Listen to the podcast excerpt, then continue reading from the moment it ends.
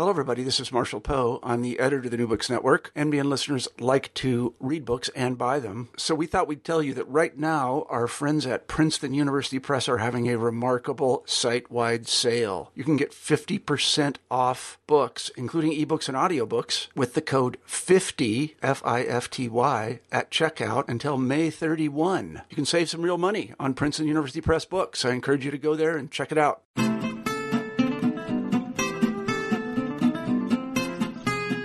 Hello, everyone. Today I'll be talking with Nicky Drayden. Prey of the Gods, published on June 13th, is Nicky Drayden's debut novel, though she's published many short stories. It's a compassionate work despite a neglected, bloodthirsty goddess and an ancient spirit who assaults women in their dreams in order to father his brood. Though set in 2064, boys are still boys, impulsive, playful, and needing to be brave. Families are still families, with traditional grandfathers hoping to share their ways with their descendants. Although elders and parents often pose the greatest danger in this novel. Boisterously mixing mythology and science fiction, the novel moves along from multiple perspectives, keeping the ball rolling. Be sure to pay attention to the old man's story about the mythological offspring he had. It serves as a framework to understand various characters and their newly acquired powers. Between cross dressing politicians, a fashion obsessed demon, and a bot revolution, there is never a dull moment in Cape Elizabeth. It's an extravaganza of monstrous hybrid beasts, theatrical costumes, and righteous battles. From a new voice in the tradition of Lauren Beukes, Nicky Drayden has brought us a fantastic, boundary challenging tale set in a South African locale both familiar and utterly new, which braids elements of science fiction, fantasy, horror, and dark humor. In South Africa, the future looks promising Personal robots are making life easier for the working class. The government is harnessing renewable energy to provide infrastructure for the poor. And in the bustling coastal town of Port Elizabeth, the economy is booming thanks to genetic engineering, which has found a welcome home there. Yes, the days to come are looking very good for South Africans. That is, if they can survive the present challenges. A new hallucinogenic drug sweeping the country, an emerging AI uprising, and an ancient demigoddess hell bent on regaining her former status by preying on the blood and sweat, but mostly blood, of every human she encounters. It's up to a young Zulu girl powerful enough to destroy her entire township a queer teen plagued with the ability to control minds, a pop diva with serious daddy issues, and a politician with even more serious mommy issues to band together to ensure that there is a future left to worry about. Fun and fantastic, Nicky Drayden takes her brilliance as a short story writer and weaves together an elaborate tale that will capture your heart even as one particular demigoddess threatens to rip it out. So now for the show, I'd just like to tell you a few sentences about Nicky.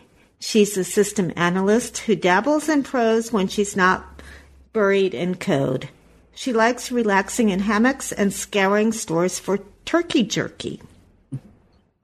So I'm going to go ahead and focus in on a novel now. It's definitely not a YA novel. But Prey of the Gods begins with a rite of passage for one of our more lovable narrators, the gentle Muzi. Muzi's grandfather has convinced him to undergo ritual circumcision, an age old Xhosa tradition. I'm going to read a little bit about Muzi.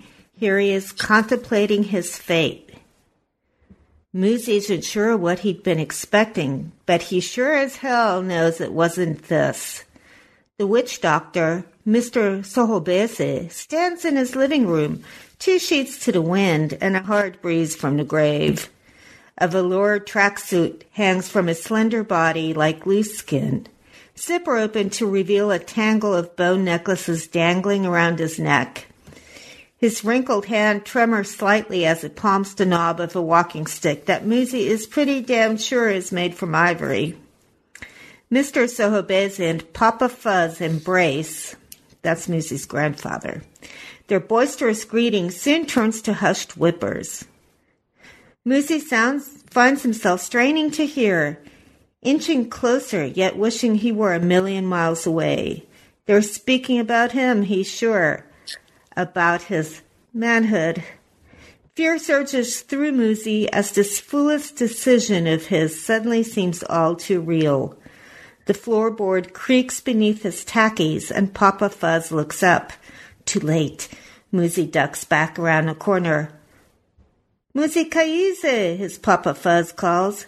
Come meet an old friend of mine. Muzi clenches his eyes shut, his mind still wobbly from the godsend. From Elkin. His thoughts whipped back to his childhood, where Papa Fuzz would chase him down a hall, calling his name, and Muzi would scream at the top of his lungs, Come and get me! Come and get me! Giddy with the anticipation of tickle hugs when he was finally caught. He could run now. No one would ever catch him because he sure as hell knows there's no tickle coming at the end of this meeting. The last whispers of his childhood had slipped through his fingers this afternoon, and men didn't run when fear reared its ugly head. Muzi takes one timid step into the living room, keeping one hand on the back of his mother's favorite sitting chair for support. Mr. Sohobeze, he says, other hand extended, then manages to utter, uh, it, it's an honor. Papa Fuzz beckons Muzi closer. Muzi tries to comply, but his knees are locked and there's no budging. The witch doctor's dull eyes come to life, darting all over Muzi's body so hard Muzi feels the steely gaze nicking away at his skin, chopping away at his locks. He shudders at the way Mr. Sohobeze makes him feel so naked. Maybe if Muzi didn't have to go through this alone. Maybe if he'd bothered to learn the rituals of his ancestors. Maybe if Mr. Sohobeze hadn't just drawn a spear blade from the inside that damned velour jacket of his, then maybe Muzi could have seen this promise through. Wow. Nicky, by opening your book with Muzi and his desire to make Papa Fuzz happy, you've made us sympathize with your narrator, even while we laugh at his predicament. How did you come up with the idea of opening your novel with that scene? Well, I think um, it immediately pulls the reader into this a very tough situation, and it's a, a situation we can't really uh, understand so much, but it is something everybody comes up against these forks in their lives where they have to choose one path or another path. And I think people can to sympathize with that, that we all go through this, you know, our teenage years where we have to make these difficult decisions. So I think it's kind of immediately um, kind of pulls a reader in. And also, you just want to know what happens because does Muzi go through with it? Does he, you know, appease his grandfather? and he he just loves his grandfather so much. His grandfather is more of a father figure to him, as we kind of saw. You know, they have a long history together. They they live in the same house, so it's always it's always it's just kind of a hard hard spot for him to decide if he wants to go through with this this ritual that he really doesn't understand. It's a part of part of his his history, but he never really took the time to understand, you know, what it means. And he, he's trying to figure out how to be a man. Um, he's saying goodbye to his childhood, and it's just kind of he's caught in the crux of a lot of points right now. He's kind of you know falling in love and trying to figure out who he is, and that's just kind of like a, a theme that runs through the entire book. So it's I thought it was kind of a good starting point to to introduce the to readers to this world. I think actually when I first wrote the the first draft of this, this was actually the second chapter though. So there was a chapter before this. So we switched things around expressly for the purpose of being able to draw the reader and, and being able to connect to Muzi because Muzi's he has the majority of chapters compared to the other characters in the book. He was probably the most sympathetic character to me, although a couple of them you end up really liking and rooting for. Think so. They all they all have a little bit of me in them, so I don't. I hate to choose favorites, but I think if I had to choose a favorite, I think it would be Muzi. Yeah, he's a sweetie. Many fantasy novels recently have been exploring the world of demons and angels. Often the angels are presented as cruel and unfeeling. The demons are occasionally misunderstood. Your novel doesn't introduce gods as inherently good or evil. They can be both. They can choose to be good or evil. One young girl in your book, uh, she's a central character, discovering her powers, is told you can be a benevolent god or a vengeful god have ire or basos. Could you explain the terms basos and ire more and comment, comment on the different directions the discovery of power takes in your various protagonists? Uh, yes, sure. So in the book, there are several methods for these gods and goddesses to gain power. Um, and the easiest easiest way to get power is through fear or creating, you know, dread within someone. So basically, you scare somebody. Sometimes you scare them to death, and that generates a, a sort of power called ire. That um, it's kind of a fast a fast lived power. So you have to use it up quickly. It doesn't last very long. It's it's pretty it's pretty potent. Um, but you know, I think it's kind of Sydney's go to. yeah. Uh, Sydney, she's kind of the villain in this, but however, I think in her own mind, she thinks she's the hero of the story.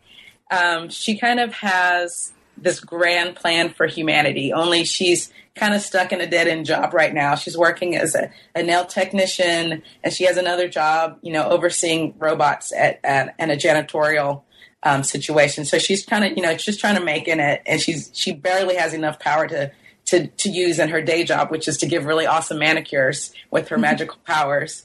But um, so sometimes she feels like she she can you know scare people, and if she kills a person or two, it's no big deal because you know humanity will reap the benefits when she comes back to power. And you just it's kind of one of those things where you have to you know break a couple of eggs to make an omelet. She just she doesn't think it's a big deal to to to pursue ire through this this uh, to, to charge her powers. Um, so the next method is basos or belief, which is basically gaining believers and building up a following. Um, the at first the power isn't as intense as ire. It's kind of a but it's kind of a long lived lived uh, power that stays with you for a long time. And as you gain followers, you the the power compounds itself. So it kind of, you know, increases as you, you gain followers. So it's kind of a, a long term game plan if you want to be a benevolent God. You just, you know, you got to get in the trenches, perform some miracles, um, get believers, get people on your side. Um, and then you're able to do even bigger, bigger miracles, and it keeps kind of escalating from there. Um, and that's kind of where Namvula, who's the young girl, she lives in the township. Um, and she's 10 years old. She's just kind of coming into her powers. And so she doesn't really know, she doesn't have a lot of guidance. She has a little bit of guidance from Mr. Tao, but She's trying to figure out who she is. Um, and she, she thinks she wants to be a benevolent goddess. And so she, she does do a, performs a few small miracles and she does gain a few followers, but she's kind of at the a low stakes level of playing right now and she she quickly learns that you know it's not always easy just as, as, easy as doing the right thing there's there's like shades of gray and sometimes as a goddess you have to choose between two equally bad things or you could you know decide not to interfere with with humanity at all so she's she's kind of quickly learns that it's not all fun and games for her um, there's actually a third method, which is uh, killing another god. It gets you like mega power. Uh-huh. And and the the other method is kind of paling pale, in comparison to to uh, actually killing God, which of course killing a god requires a lot of power to begin with, and so it's kind of like a catch twenty two. Um, how are you going to kill a god if you don't have the power to kill a god? And um, but our, our, our dear friend Sydney, we know, is really good. She's a really good planner, so you can also, if you have a really really good plan, it's also possible. So um, I'll just kind of leave it at that. okay. The basos sounds kind of like being a social media influencer. I think, yeah, there's some uh, direct relation to that. I think so. A lot of work. mm-hmm. And you have to wait. Doesn't pay off right away. Right. Well, there are various parental figures in your novel, and uh, quite a few of them are frightening or overly controlling. There's a scary mother with supernatural powers, a father who wants his daughter to regress back to childhood, and a woman whose depression forces her child to fend for herself. Your own book is dedicated to your parents. What do you feel an ideal parent should be like? Okay, so I would like to say that, um, state for the record that my parents are awesome and very supportive, and they've been supportive of me for for many many years um, from the beginning. And so like there's no parallels at all. This is just just fiction at this point. Mm-hmm. but um, there i think something that i do find interesting is the struggle between you know parents and children. Because i think there's just kind of a natural struggle that's built into that relationship. And I, I got to explore it on many different levels and many different ways um, through different characters.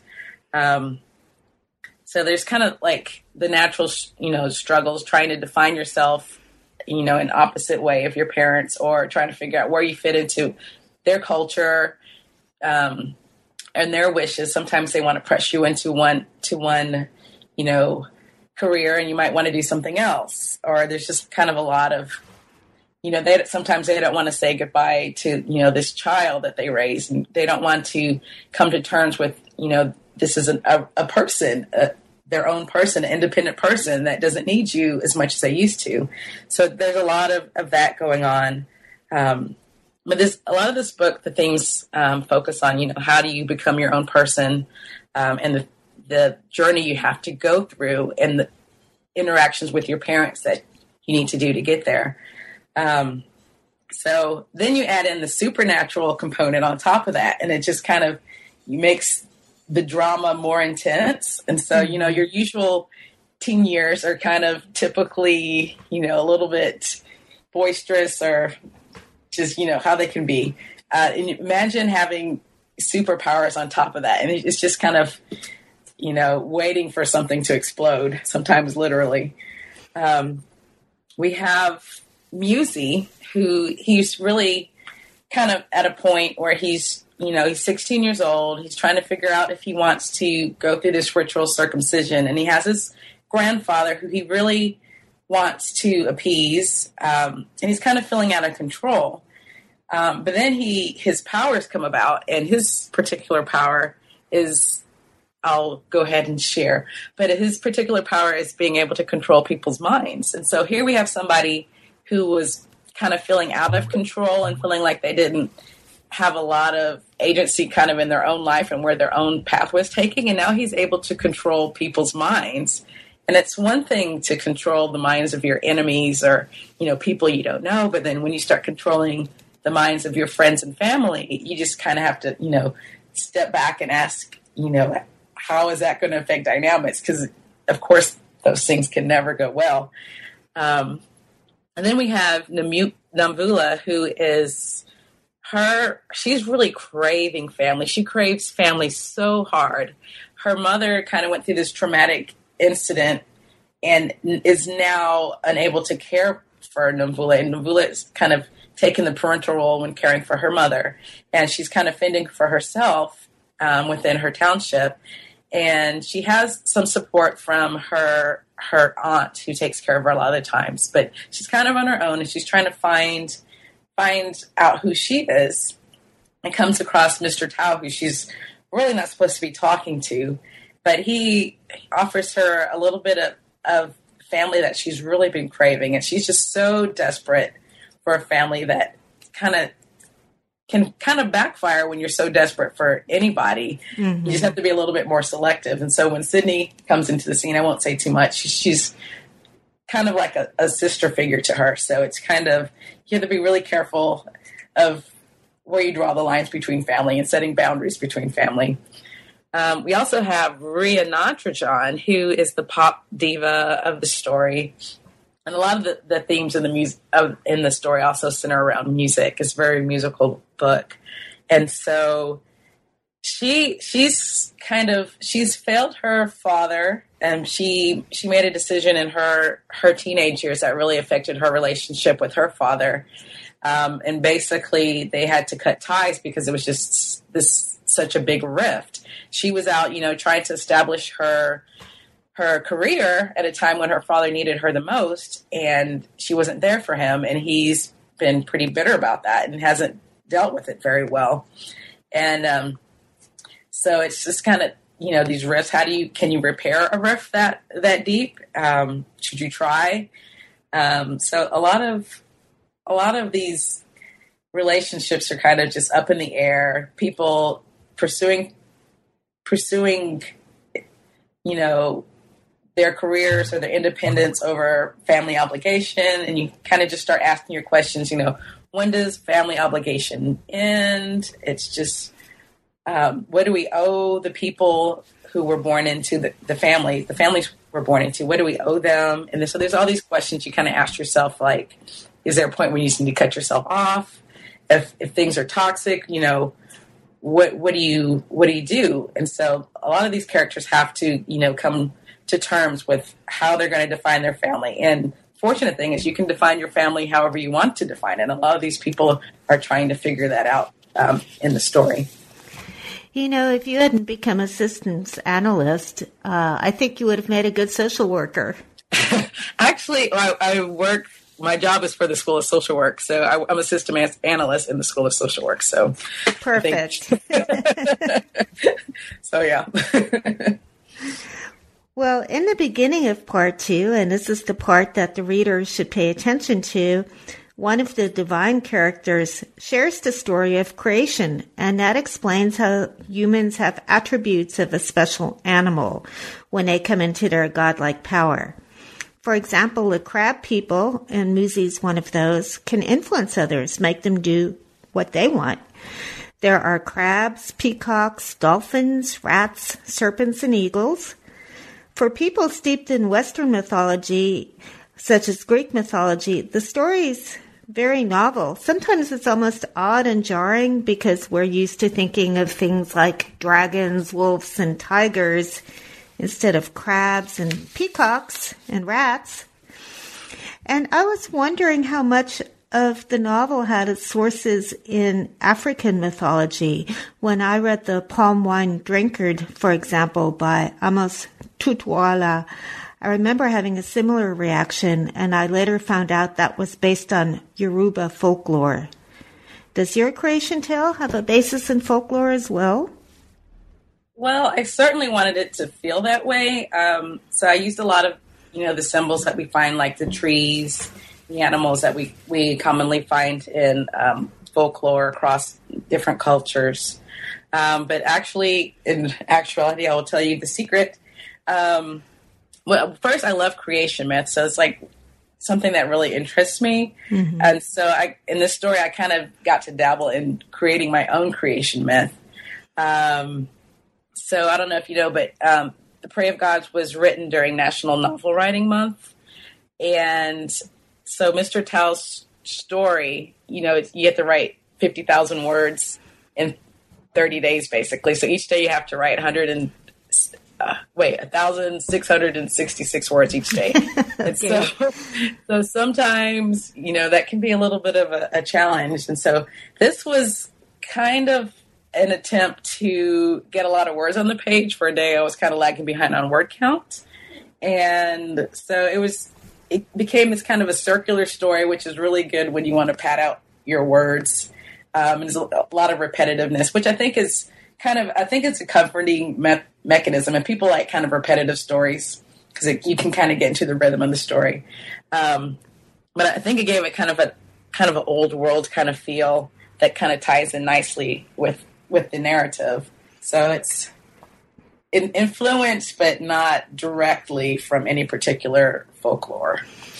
Yeah, I thought it was really helpful for me to understand uh, the different kinds of people in a novel and to know what kind of powers that they had under command. And it was a good way of introducing that information without creating a lot of backstory in the novel itself.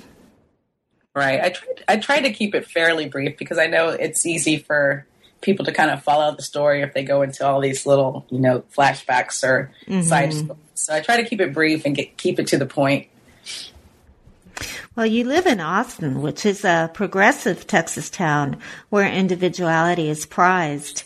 The city slogan is Keep Austin Weird, and for years, a perennial candidate for mayor was a homeless crossdresser called Leslie. Your novel features a cross-dressing, warm-hearted politician as well, though he's from a powerful family and well-connected. Do you think Austin has influenced your novel? Um, I, to a certain degree, I hadn't really thought about it like that.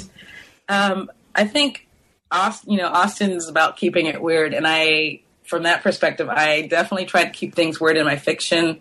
Um, that's just a part of who I am. Um, but I, as far as like direct influences in the story, I, I don't think I thought that way. They, um, all the characters actually just came from a I had a stack of character sketches. Like I just keep if I have an idea for a character, I just you know jot a few lines down about who they are, and I stick them in a file. And then hmm.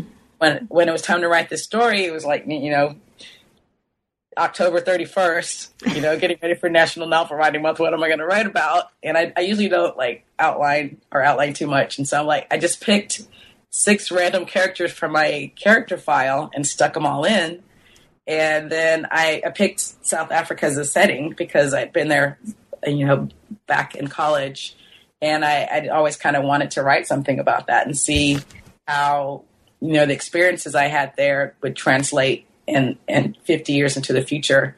Um, and so I just you know sat back and let the characters do what they wanted to do, and their stories started to kind of weave together and intertwine. And I was you know kind of apprehensive at first because there's all these people who are not most of them are not related in any you know manner. Just to kind of see how their the relationships develop was really interesting and it's a challenge. I like the challenge, but it was a challenge to get them all to tie together.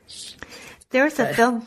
There's a filmmaker who films like that. I can't think of his name right now. He's British. He basically assembles the crew and he sketches out the situation and decides on a locale. He doesn't give them any dialogue. He puts them together and then he just kind of sees what happens and works from there. It's an interesting way to work. It worked in this novel. Oh, I'm glad. well, as a sophomore in college, to go back to the topic of South Africa, you actually went there as a peer counselor for a program focused on renewable energy and environmental protection.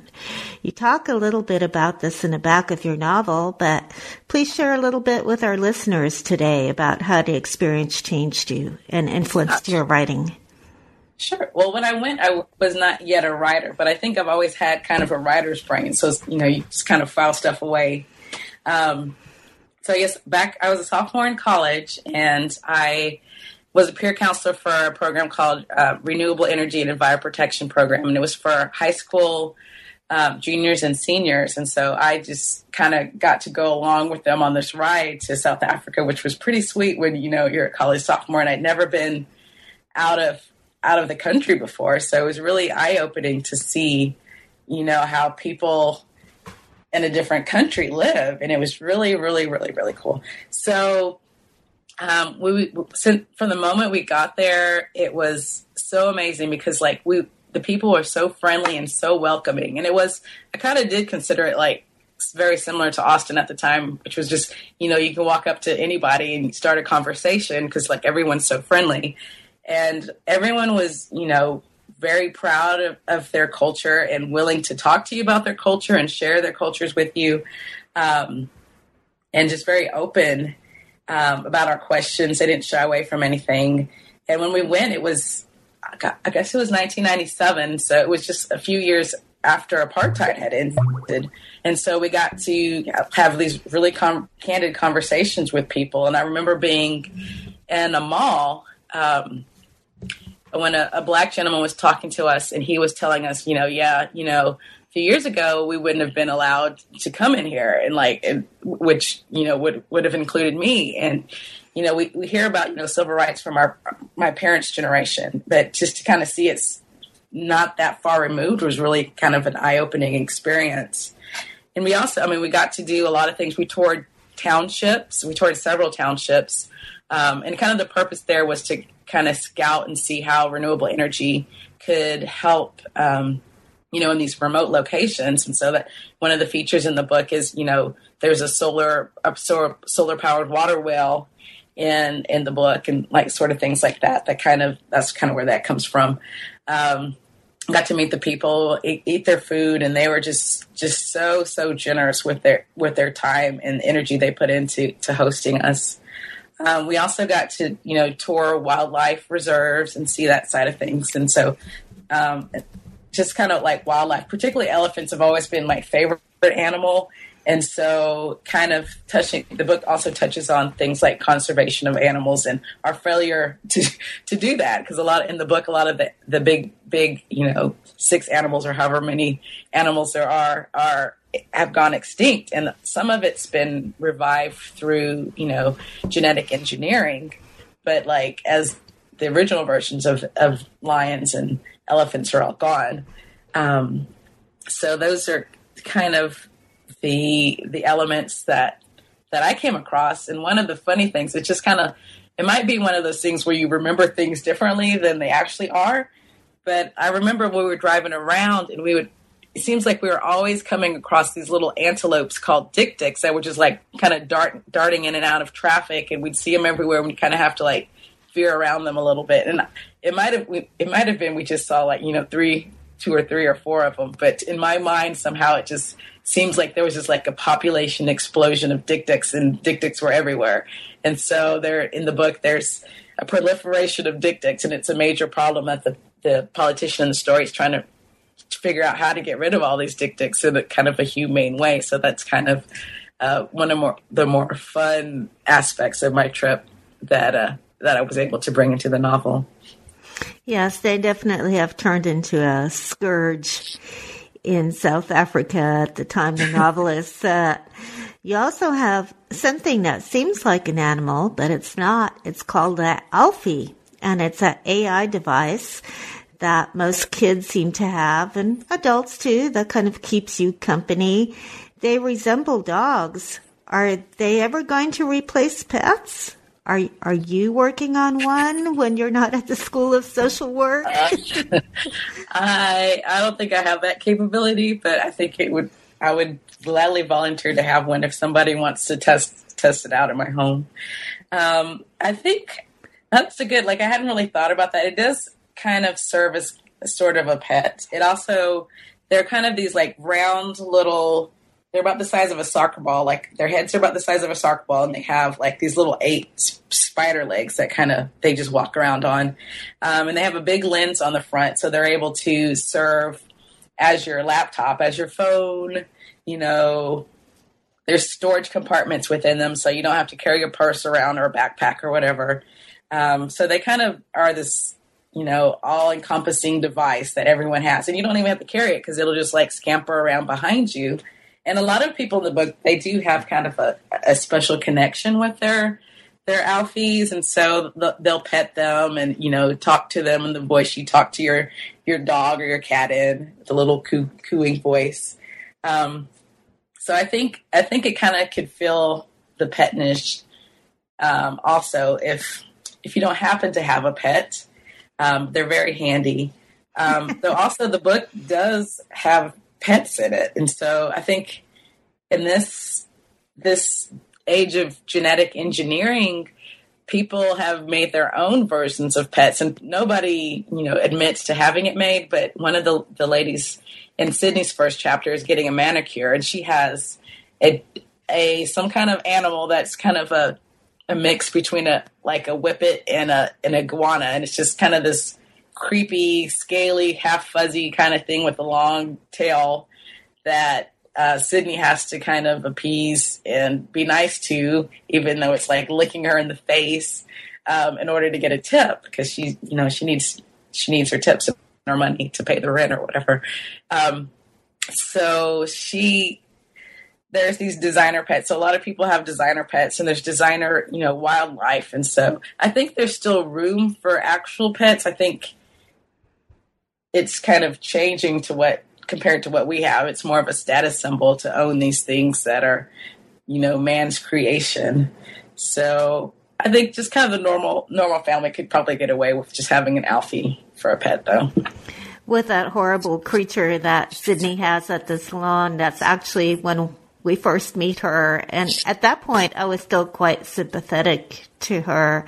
I think uh, you kind of crept in on the readers, showing us how how bloodthirsty Sydney really is. Yeah, I, I, I agree. She she started off like I said, she's she thinks she's good. She doesn't see any problem with anything she's done throughout the whole book. She's she's in this for the greater good, and she's going to make humanity stronger.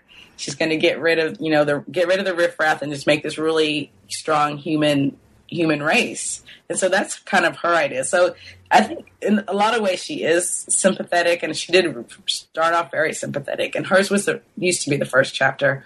Um, so I think. She's she's still one of my favorites, even with all her flaws. Like she's she's she's got big plans, and hopefully people. I mean, I don't want you to sympathize with her, but in just to kind of see, just kind of to see she's she's a person too. Even though she's a demigod, she's been she's been through things, and she the reasons why she makes the decisions she she makes are they're real. She's been hurt too, so I don't know. It's just kind of I like her, but you don't have to. she's a very vivid character. she's yeah. hard to forget. Yes. Well, what are you working on right now? Um, well, I have a book scheduled to come out next summer, and I actually just, I think, finished this last round of edits. But it's it's also kind of an African inspired, kind of a humorous dark fantasy that has some elements of steampunk in it. So I have some some things like robot spiders, more robot spiders. Mm-hmm. Uh, I guess I have uh, I have a type of novel I ha- like to write. I guess so. There's gods and spiders, uh, uh, robots, robot spiders to look forward to. Um, in this book, there's kind of a, a a tradition of twinning. So in this book, everyone basically has a twin, and so there's it's kind of like the good twin and the evil twin, and the mm-hmm. story is told from the perspective of the evil twin. No, I mean he's a evil twin in quotes. He's he's a person. You know, we're all making decisions. Some decisions are good, and some decisions are bad. But um, in this society, people are actually branded um, with they have uh, some vices and virtues that everyone's kind of assigned when they come of this a certain age. And so when you are assigned these virtues and vices, they brand all of the vices down your arm. So whoever there's seven vices, so whoever who has the majority of vices is, you know, dubbed the evil twin or whatever, or the, the lesser twin, how it's said in the book. And so there's a lot of, you know, social strife between the lesser and greater twins. Um, there's just kind of a lot of different types of stripes all along. So it's just kind of exploring similar, you know, social issues and godhood and what defines you and heroes' journeys and that kind of thing. So, but I'm excited about that one too. So hopefully that'll be making the rounds to my editor very soon. Do you have a working title for it? Uh, not quite yet. I'm still kind of trying to get things together. Uh, it's just a big a big process, I guess. Overwhelming. I had to write. There's seven chapters, one chapter for each virtue and vice pair, and so I had to rewrite the last chapter. And the last chapter, it doesn't sound like a lot to rewrite one chapter, but the chapter was like 70 pages long. And so I'm just kind of oh. coming down from that big giant rewrite of one chapter. But I, I think it, I think it's, you know, I'm biased, but I think it's a pretty good story. Well, great. Uh, thanks so much for being on the show today, and we want to wish you luck of lots of luck. Uh, again, the novel will be available June 13th, or is available June 13th, depending on when you're listening to the show. and thanks for joining us. Thanks so much for having me. This was really fun.